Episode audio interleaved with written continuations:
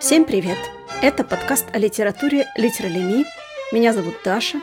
Сегодня поговорим о том, как умозаключения философов-пессимистов находят свое художественное воплощение в текстах пессимистов-писателей.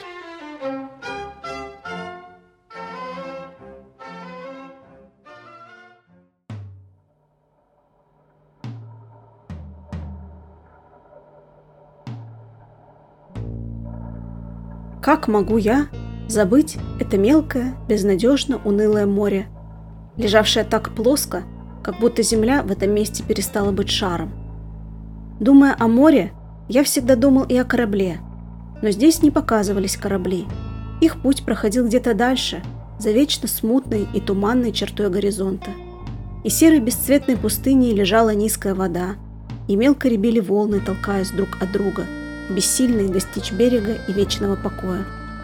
Раз или два я видел вдали одинокую рыбацкую лодку, темную и так мало подвижную, что ее можно было принять за выдавшийся из воды камень. И это было все, что за многие часы неотступного внимания открыли мои глаза. После того шторма, что так напугал невидимую и странную госпожу Норден, наступила неделя вялого затишья, сырой и теплой погоды, прозрачных и душных туманов, неощущаемых вблизи но всю даль крывших безразличной мглою и полдень превращавших в серые сумерки. И вместе с туманами далеко отошла от берега мелкая вода, и открылись островки и целые материки песчаных отмелей.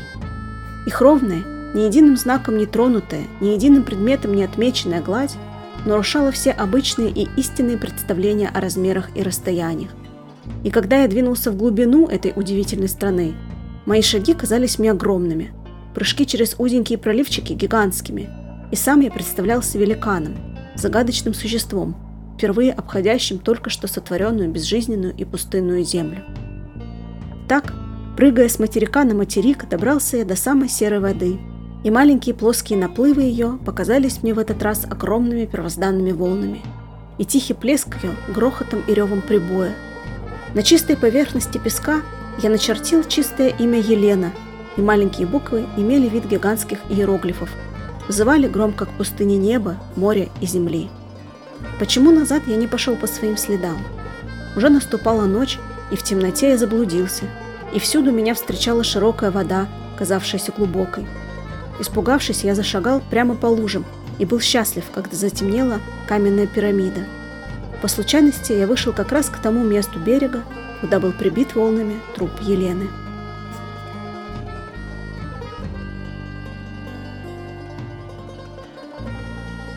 Молодой, очень бедный и одинокий человек, чье имя в рассказе не называется, но от лица которого и ведется все повествование, получает место учителя в доме богача по фамилии Норден.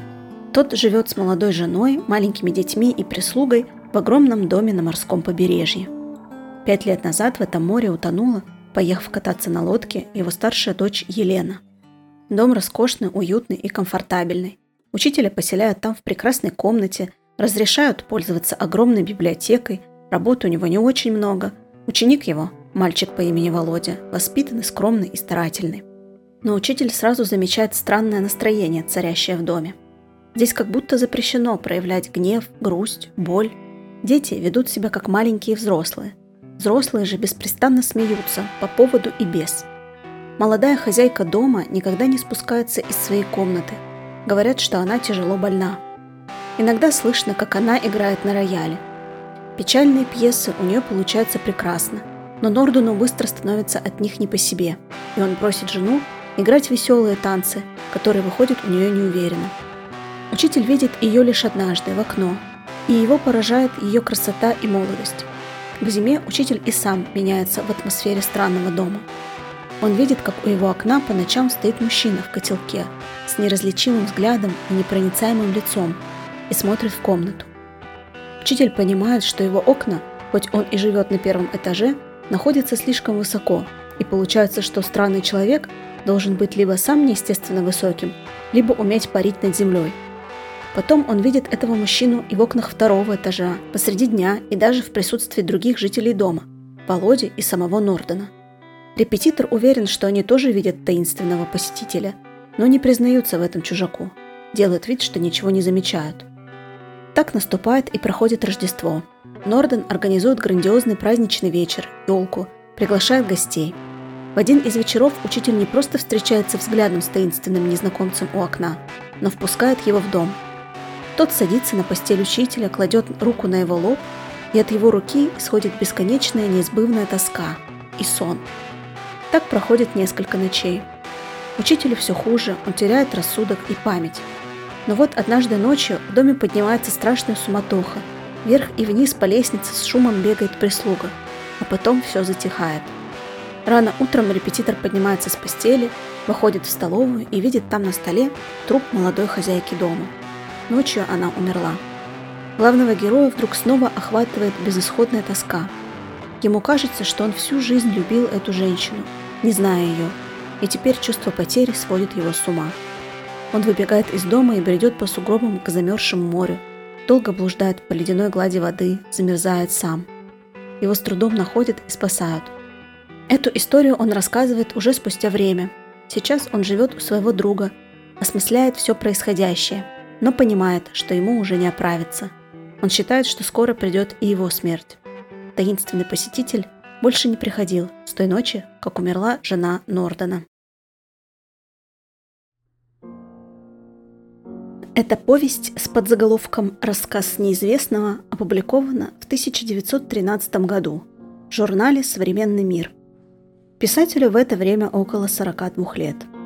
Дожил он только до 48, скончался скоропостижно от инфаркта. Проблемы с сердцем начались у Андреева еще в молодости, после неудавшегося самоубийства из-за несчастной любви. Тогда писатель, напившись до безобразного состояния, ударил себя ножом в грудь. В 1913 же Леонид Андреев, уже признанный прозаик и драматург, невероятно популярный и почитаемый. Издано восьмитомное собрание сочинений. Под его началом действует новый драматический театр в Санкт-Петербурге, который попросту называют театром Леонида Андреева. Его даже чествуют как второго после Толстого автора современной России. С успехом идут его пьесы в это время и в других театрах – Александрийском, Петербургском и Маломосковском – Впрочем, как раз в середине сезона 1913-14 годов с треском провалилась инсценировка Андреевского рассказа «Мысль», сделанная им же самим для МХТ. Автор, находившийся в это время на Капре, в гостях у Максима Горького, не сразу поверил в происходящее, а потом даже назвал критиков и зрителей, не оценивших его труд, ослами. К сожалению, больше пьес Андреева МХТ не ставил. В общем, жизнь Леонида Андреева бьет ключом – не странно ли, что в это время он пишет еще и рассказ о бедном, одиноком и потерянном человеке, не вписавшемся в неестественно нарядную жизнь роскошного дома странных богачей. Впрочем, возможно, отчасти автор основывается и на собственной биографии. В молодости он жил бедно, особенно после смерти отца, оставшись в 16 лет главой семьи из семи человек, матери и пяти младших братьев и сестер. Приходилось и голодать. За неуплату его, как и героя рассказа, в свое время исключили из Петербургского университета. Еще будучи гимназистом, зарабатывал он на жизнь как раз репетиторством. И, конечно, был тогда одинок. Жене своей Анастасии незадолго до свадьбы он писал «Пустынью и кабаком была моя жизнь. И был я одинок, и в самом себе не имел я друга. Были дни, светлые и пустые, как чужой праздник. Были ночи, темные, жуткие, и по ночам я думал о жизни и смерти, и боялся жизни и смерти, и не знал, чего больше хотел – жизни или смерти. Безгранично велик был мир, и я был один. Больное тоскующее сердце, мутящийся ум и злая бессильная воля.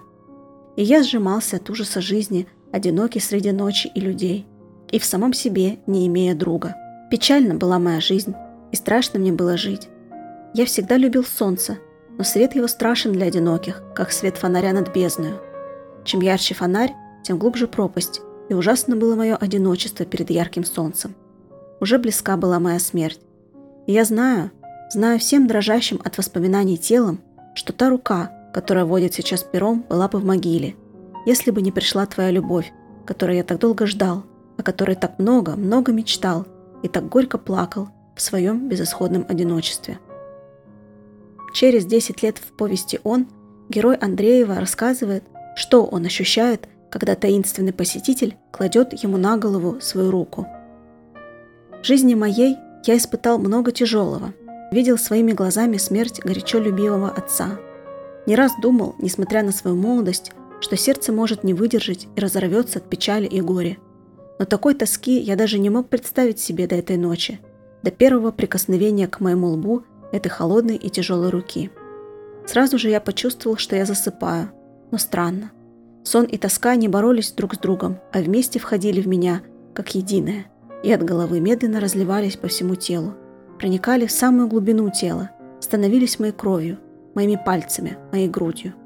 Я еще сознавал тот момент, когда тоска и сон дошли до сердца и залили его.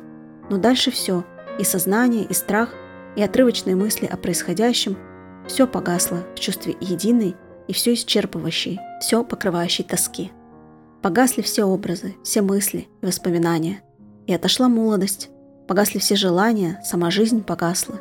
И было душе так больно, такая тоска овладела ею, для какой нет на нашем языке ни образа сравнения, ни слова.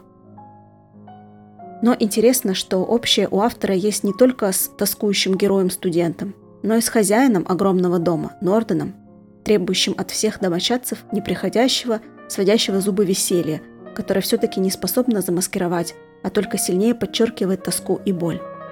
Корней Иванович Чуковский так вспоминал об Андрееве. Незнание меры было его главной чертой. Камин у него в кабинете был величиной с ворота, а самый кабинет точно площадь. Его дом в деревне Вамильсуу высился над всеми домами. Каждое бревно стопудовое, фундамент – циклопические гранитные глыбы – Помню, незадолго до войны он показал мне чертеж какого-то грандиозного здания. «Что это за дом?» – спросил я. «Это не дом, это стол», – отвечал Леонид Андреев. Оказалось, что он заказал архитектору Олю проект многоэтажного стола. Обыкновенный письменный стол был ему тесен и мал. Такое тяготение к огромному, великолепному, пышному сказывалось у него на каждом шагу. Жить бы ему в раззолоченном замке, гулять по роскошным коврам в сопровождении блистательной свиты – это было ему к лицу. Он словно рожден был для этого. Как величаво он являлся гостям на широкой торжественной лестнице, ведущей из кабинета в столовую. Его дом был всегда многолюден. Гости родные, обширная дворня и дети, множество детей, и своих, и чужих. Его темперамент требовал жизни широкой и щедрой. Его красивое, смуглое, точеное, декоративное лицо, стройная, немного тучная фигура, сановитая легкая поступь – все это гармонировало с той ролью величавого герцога, которую в последнее время он так превосходно играл. Но часто эта веселость была, как и все у Андреева, чрезмерная, имела характер припадка. От нее вам становилось не по себе, и вы радовались, когда она наконец проходила.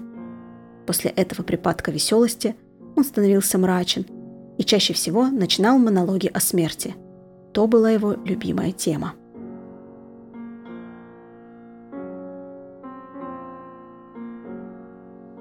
Сам Леонид Николаевич признавал, что написал рассказ-триллер под названием «Он» под влиянием новеллы Эдгара По «Падение дома Ашеров». Также видно в нем и влияние самого мистического чеховского рассказа «Черный монах», довольно нехарактерного для создавшего его автора. Насыщенность же прозы самого Андреева разного рода ужасами признавалась читателями всегда и часто вызывала резко негативное отношение. При всем своем огромном успехе Леонид Андреев обладал весьма неоднозначной литературной репутацией. Его называли певцом ужасов и кошмаров, некультурным писателем, декадентом и вырожденцем, героем пародий. Да зачастую и до сих пор говорят, что Леонид Андреевщиной отдают произведения дурного вкуса, излишне экспрессивные и мрачные. По сложившемуся в нашей культуре мнению – Андреев зачастую стремится проманипулировать самыми острыми болезненными чувствами читателя – страхом, жалостью, отвращением и тем вызвать более яркий эмоциональный отклик на свое произведение. Известно хрестоматийное высказывание Толстого о Леониде Андрееве «Он пугает, а мне не страшно». В одном из своих писем Горькому Лев Николаевич охарактеризовал творчество Андреева через анекдот о мальчике, который, рассказывая историю, постоянно спрашивал – Боишься? Боишься? Вот и Андреев также пишет и все как бы спрашивает меня. Боишься? Боишься? А я и не боюсь. Что, взял? Стиль Андреева действительно можно назвать чрезвычайно своеобразным, эмоциональным и тяжеловесным. Он очень легко поддается пародии. Однако, как и любой талантливый и честный автор, Леонид Николаевич, кажется, не столько стремился поразить читателя, сколько хотел разобраться с собственными представлениями о том, что такое жизнь человека и выразить их в емкой, понятной символической форме. Еще в подростковом возрасте, в 14 лет, познакомился Леонид с философским трактатом Шопенгауэра «Мир как воля и представление». И не просто впечатлился, а впитал в себя эти взгляды, полностью разделил их и согласился с ними. Согласно Шопенгауэру, мир непознаваем. Человеку для познания доступно лишь то, что он способен ощутить органами чувств. Не суть вещей, а лишь их материальная видимость. В каждом человеке притом есть неустранимая воля к жизни, которая обуславливает его характер. Эта же воля определяет и то, как человек воспринимает и постигает мир, то есть то самое представление человека о мире. Но существует также и абсолютная мировая воля, злая воля. Она и источник человеческого мироощущения, и враг его. Гордый и развитый человек должен быть способен бросить вызов этой мировой воле к жизни, поставить на своем, утвердить себя, и способ для этого один – самоубийство.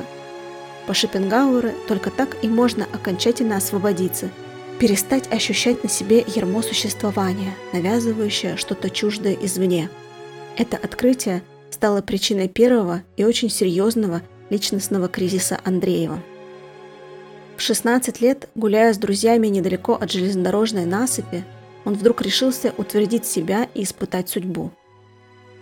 Вдруг на виду у поезда во мне обострилась мысль о самоубийстве, и я лег между рельс, задавшись вопросом, если останусь жив, значит есть смысл в моей жизни. Если же поезд раздавит меня, Стало быть, в этом есть воля провидения. Мне зашибло грудь и голову, расцарапало лицо, сорвало с меня куртку, разодрало в клочья, но я все же остался невредим. Его двоюродные сестры много лет помнили об этом потрясении. Вдруг он побежал к рельсам, быстро лег под настигающий его поезд. Все остановились в ужасе, окаменелые, думая, что увидят уже изуродованное тело. Когда поезд прошел, Товарищи подбежали к нему и кричат «Жив!», но он был почти без чувств. Встал, бледный, с изорванной рубашкой и, шатаясь, тихо пошел. В те же годы прочел Андреев еще и Эдуарда фон Гарсмана, перенял его пессимистический взгляд на историю, а также идею так называемого панпсихизма, допускающего наличие ощущений у растений и даже у атомов. Гартман был убежден, что сущность жизни человека в страдании, и победа человеческого разума будет состоять уже даже не столько в том, чтобы героически отказаться от собственной жизни, а в том, чтобы покончить разум и совершенно сознательно со всем миром людей, устроить тотальное светопреставление. Под влиянием таких мыслителей будущий писатель и сформировал свое творческое кредо, которое позднее, вследствие таких исторических событий, как русско-японская и Первая мировая войны, кажется, приобрело все логические основания. В 20-летнем возрасте он писал у себя в дневнике. «Я хочу показать, что вся жизнь человека, с начала до конца, есть сплошной бессмысленный самообман, нечто чудовищное, понять которое значит убить себя. Я хочу показать, как несчастен человек, когда смешного глупо его устройство, как смешны и жалкие его стремления к истине, к идеалу, к счастью. Я хочу показать несостоятельность тех фикций, которыми человечество до сих пор поддерживало себя. Бог, нравственность, загробная жизнь, бессмертие души, общечеловеческое счастье и так далее. Я хочу показать, что одна только смерть дает и счастье, и равенство, и свободу, и что только в смерти истина и справедливость, что вечно одно только не быть, и все в мире сводится к одному, и это одно вечное, неизбежное есть смерть. Я хочу быть апостолом самоуничтожения. Несмотря на то, что с собой Леонид Николаевич не покончил и вообще в зрелые годы жил активно и деятельно, большой и шумной семьей, с матерью, братьями, сестрами и своими пятью детьми, был успешным, состоятельным, признанным красавцем, много путешествовал. Все же в годы после Первой русской революции, когда по стране прокатилась не только волна террора, но и самоубийств, именно ему, добровольно уходящие из жизни люди, адресовали свои последние записки.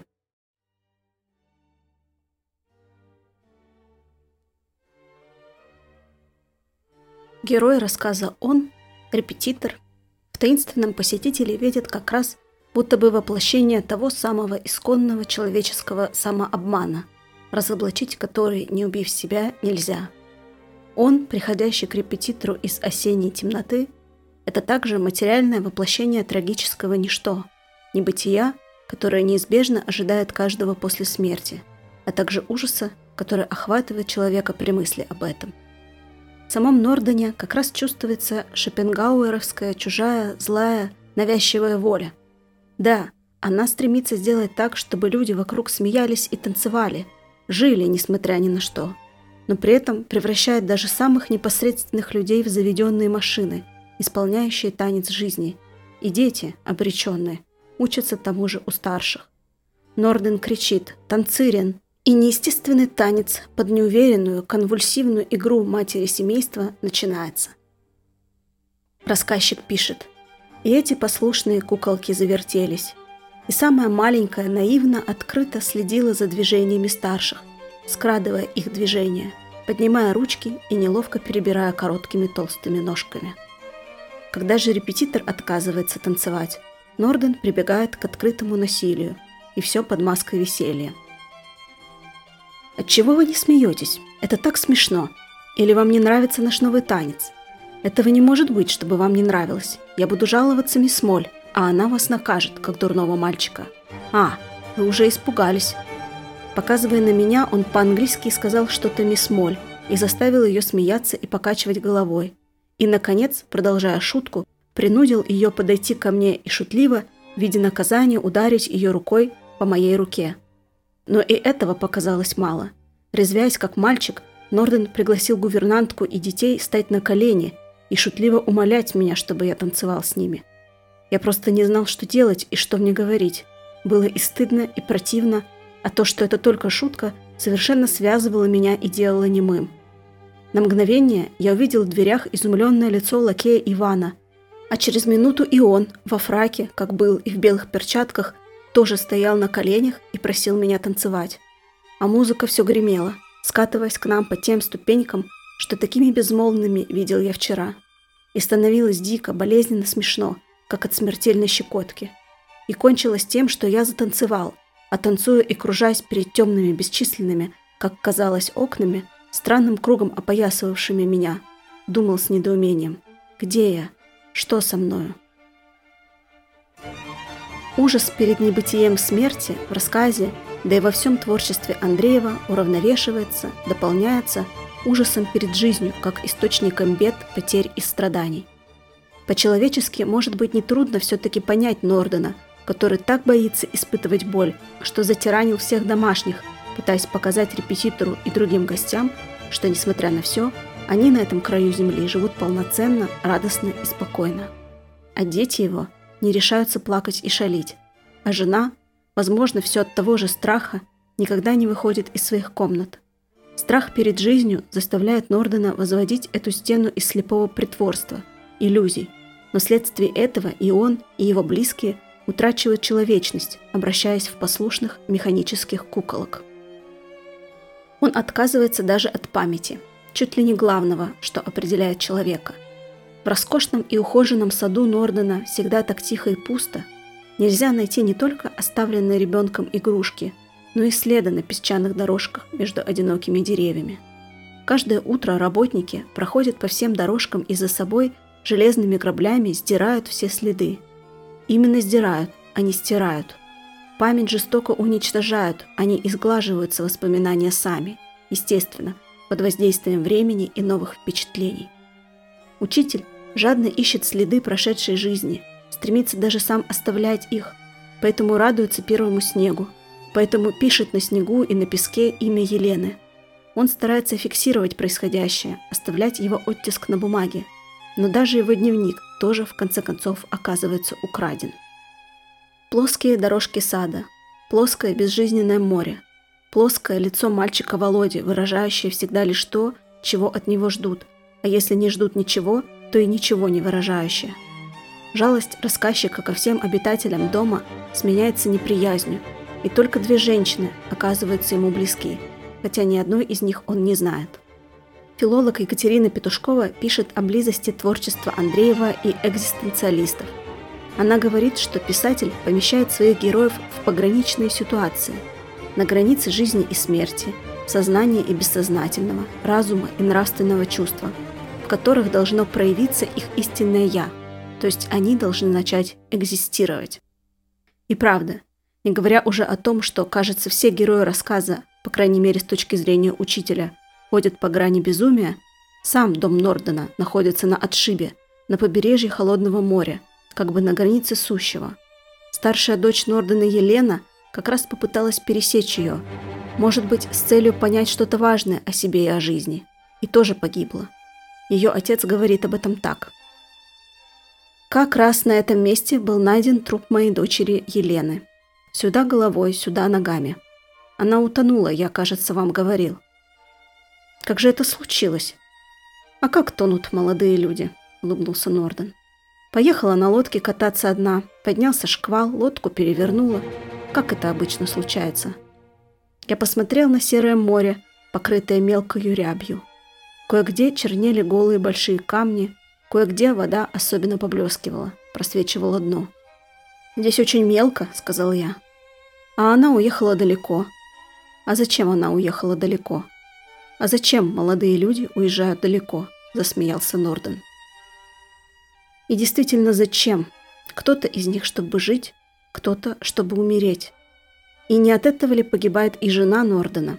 Может, ей тоже во всей полноте открылась бессмысленность и ее личного, и вообще людского существования? Может, и к ней приходил он, и она в отличие от Володи и Нордена, не притворилась, что ничего не видит, а тоже впустила его в дом. Неудивительно, что главный герой рассказа поочередно очарован этими двумя погибшими женщинами – дочерью и женой Нордена. Только с ними он чувствует родство в этом доме и в этом мире. В соответствии с философией экзистенциализма герои Андреева обречены на тотальное одиночество, которое только усиливается в толпе – что и происходит с молодым репетитором. Да, в круговороте новогоднего карнавала он также веселится и танцует, но потом ночами приходит к нему таинственный он, и все праздничное, ликующее, громкое растворяется во мраке, тоске и сне. Итак, обреченность человека на смерть заставляет его бояться жизни. Внешняя наполненность существования, его эстетичность и комфортабельность, его радость и культурность оборачиваются пустотой, вымученностью, забвением.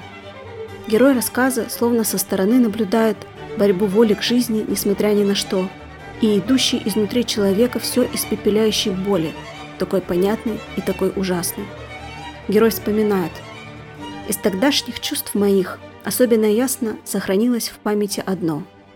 Будто я оказываюсь невольным и слепым свидетелем каких-то огромных и чрезвычайно важных событий – совершающихся возле меня, какой-то огромной, мучительной и страшной борьбы недоступных моему зрению существ.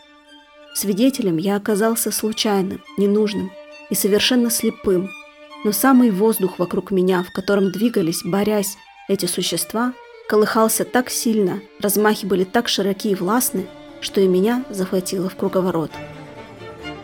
Каждый из нас, в общем-то, и есть такой свидетель, репетитор в доме, гость, который в сущности ничего не решает. Но темному посетителю в котелке это безразлично. Он будет приходить снова и снова. Мы можем делать вид, что не видим его, а можем открыть ему дверь. В доме Нордена рассказчик заражается смертью и несет ее дальше, уже уехав оттуда навсегда. И все мы заражены смертью.